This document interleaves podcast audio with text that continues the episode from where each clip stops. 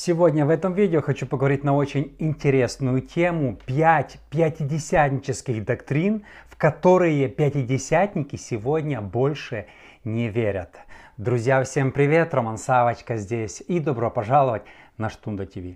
Когда в 1901 году появились первые пятидесятники, у них было очень много интересных доктрин, которые отличали их от других протестантских деноминаций, таких как баптисты, методисты и лютеране. Конечно, главное отличие это было крещение Святым Духом и говорение на иных языках, но также было много других побочных разных доктрин, которые, в которые пятидесятники того времени верили. Со временем, конечно, много чего поменялось, и большинство доктрин, о которых я хочу сегодня поговорить, то современные пятидесятники, как в Америке, в Украине, больше в это не верят. Доктрина номер один, которая была очень популярна в первые дни пятидесятников, в которую большинство сегодня пятидесятников больше не верят, это что доктора от дьявола. Первые пятидесятники, мало кто об этом знает, они верили, что только к Богу можно обращаться за исцелением и вообще выступали категорически против к обращению к докторам по любым э, причинам. Они считали божественное исцеление как библейское и приводили примеры написано про царя Ассу, который обратился к докторам, из-за этого Бог на него прогневался. И этот стих был очень таким важным доктринальным, что те, кто обращаются к докторам, они прогневают Бога, поэтому вообще это запрещалось. Если вы будете изучать э, историю пятидесятничества, то были целые деноминации. Я буквально вчера читал, что деноминация разделилась на две. Э, потому что центральная деноминация в Америке пятидесятническая утверждала, что все, кто обращается к докторам, он обращается там чуть ли не к дьяволу, а были люди, которые говорили, ну по некоторым мелким вещам, может быть, можно обращаться к докторам. И вот за этого они поделились, то есть выгнали тех, кто хотел обращаться к докторам как неверующих людей, которые, ну, не верили Богу. Дело в том, что действительно в первые дни, в первые дни пробуждения Бог очень сильно исцелял и двигался, и люди как бы не имели нужды в обращении к докторам. Стоит отметить, что это не новая доктрина и не пятидесятники ее придумали. Был такой э, в Америке, он сам австралиец, Джон Александр Доуи. Он потом возле Чикаго построил целый город, который назвал Сион, и он молился за исцеление. Это было еще задолго до появления пятидесятничества. Он тогда тоже учил, что кто обращается к докторам, в того нету веры, в то, что Бог может его исцелить, и тоже считал этих людей неверующими людьми. Номер два доктрина, в которую верили абсолютно все первые пятидесятники, первое время – о том, что иные языки – это человеческие языки, такие как китайский, немецкий, а, э, ну, да, любые другие африканские языки. Дело в том, что когда в 1901 году э, первые пятидесятники заговорили на иных языках, то буквально до 1906 года они верили только в эту доктрину. Основатель пятидесятничества Чарльз Пархам, он всю жизнь проповедовал только это и считал, что люди должны говорить только на человеческих языках, и Бог дает им эту возможность для того, чтобы они проповедовали на языках, ехали в другие страны, и он этому учил. Э, новое учение, что иные языки могут быть как лепетание, как два-три языка или как просто несуществующие языки, пришло только в 1906 году в Лос-Анджелесе, когда появился Вильям Сеймур, и его последователи начали уже говорить просто, как они называли, бурмотание, лепетание, просто разные другие проявления. Когда туда приехал Чарльз Пархам, он был удивлен и даже поссорился с Вильямом Сеймуром из-за этой доктрины и говорил, вы неправильно крещены, это не настоящее крещение. Настоящее крещение, когда люди говорят на человеческих языках с пользой.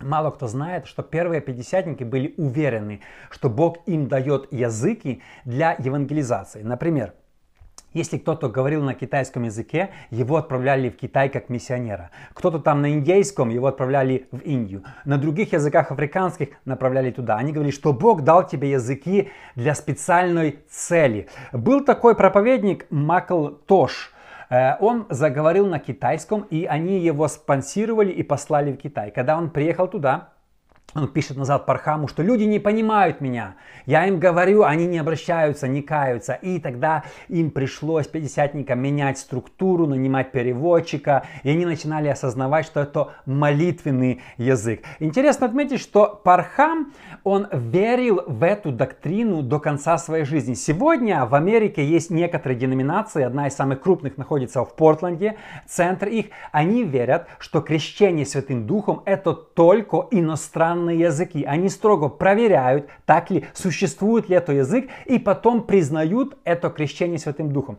Если человек говорит просто на каком-то лепетании или каким-то другим, другими изречениями, то они не признают это как крещение Святым Духом. Но еще раз, раньше на протяжении пяти лет все пятидесятники первые верили, что крещение Святым Духом должно сопровождаться только настоящими человеческими языками. Я не имею до конца полной картины, я не знаю какой процент, но мне кажется, что сегодня 90% наверное всех пятидесятников харизматов, они говорят на ненастоящих языках, как, как лепетание или два-три языка. Но у Библии есть два слова, которые описывают и то, и то является библейским положением. Есть глоссолия, есть ксеноглоси, и то, и то означает языки, потому что глоссолия переводится дословно как лепетание или непонятный, неопределенный язык. Номер три, доктрина, в которую верили тоже все до единого первые пятидесятники, я о ней снимал уже где-то два видео, называется «Теория третьего благословения». Я не буду сильно подробно говорить, в трех словах объясню, что это такое. Суть доктрины такова, что в жизни христианина есть три переломных момента или три встречи с Богом. Первое – это покаяние. Твое имя записывается в книге жизни. Второе – это веслианское учение, что ты переживаешь полное освящение. Они верили, что освящение это не просто момент твоей жизни, это моментальное явление. Ты освящаешься. И третье это когда ты говоришь на иных языках или крещение Святым Духом. Дело в том, что до пятидесятников 300 лет многие христиане верили в два благословения. Первое это покаяние, второе это полное освящение, когда человек избавляется от греха. Я об этом снимал видео, когда Джон Весли выдвинул эту теорию и он получил освобождение от грехов. И они учили, что человек после этого прикосновения уже не хочет грешить, а некоторые говорили, что он не может грешить. И вот первые пятидесятники, Пархам, Вильям Сеймур, все основатели до 1912 года верили в тройное благословение. Если вы, вы пришли на Суза-стрит и сказали помолитесь за крещение Святым Духом, никто бы за вас не молился. Первым делом вас бы завели в комнату и спросили, имеешь ли ты полное освящение? Они молились бы за полное освящение, потому что они учили, если люди просто покаялись и получат крещение Святым Духом, они будут не вести не святой образ жизни и получится это еще хуже для них. Эта доктрина поменялось в 1912 году, когда в Лос-Анджелес из Чикаго приехал Вильям Дурхам. Он начал говорить, что нужно только покаяние и крещение Святым Духом, и он убрал среднее звено. Его доктрине последовала Ассамблея Бога. И сегодня большинство церквей в мире, пятидесятнических, харизматических, именно верят в доктрину, которую выдвинул Вильям Дурхам, потому что именно Ассамблея Бога ее распространила. Но стоит отметить, что есть такая динамика деноминация большая в Америке, как э, Церковь Божья, Church of God, Кливленд, Теннесси, она есть в Украине, в России и в других странах, они верят в то, что есть три благословения. Они до сих пор верят в тройное благословение. Но, как я сказал, большинство уже пятидесятнических деноминаций, они верят только в двойное благословение. Покаяние и крещение Святым Духом. А баптисты вообще верят в одно благословение. Покаяние достаточно, тебе ничего больше не нужно искать.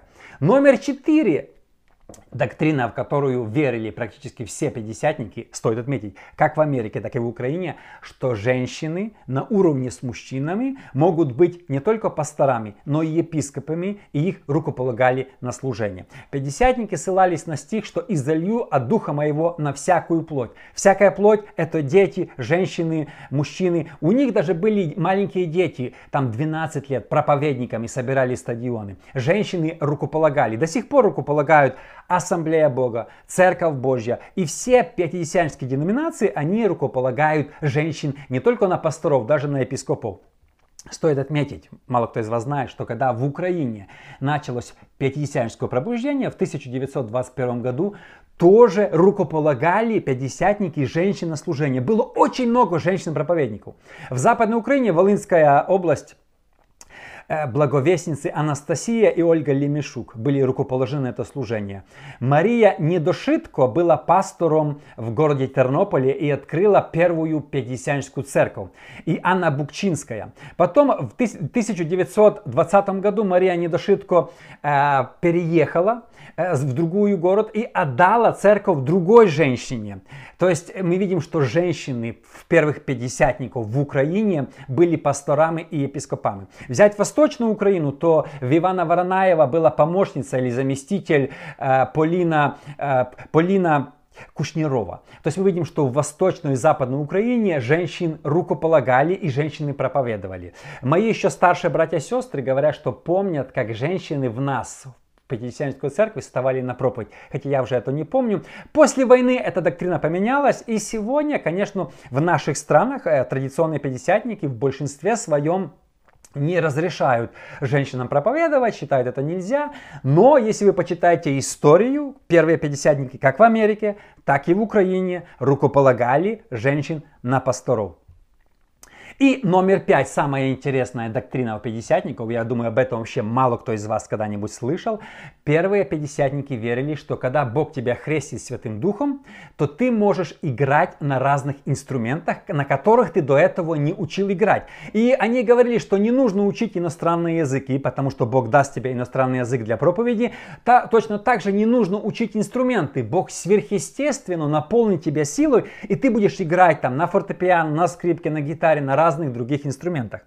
Э, интересно отметить, что жена Вильяма Сеймура, основателя пробуждения на Суза-стрит, Дженни, она молилась, и в молитве на нее сошла сила Духа Святого, и она подбежала к фортепиано и начала играть, никогда до этого не учившись. Способность играть на фортепиано у нее осталась на всю жизнь. Сейчас это фортепиано хранится в Лос-Анджелесе, есть такой мини-музей на Бонни-Бра-стрит, буквально два года назад я посетил этот музей и видел это фортепиано, на котором играла Дженни. Я попросил гида э, поиграть на этом фортепиано, э, не разрешили и не разрешили сделать фотографии. Но оно стоит там в музее и написано, что на этом э, фортепиано впервые заиграла Дженни Мур. И, э, э ну, это такое, она никогда не училась и играла на нем.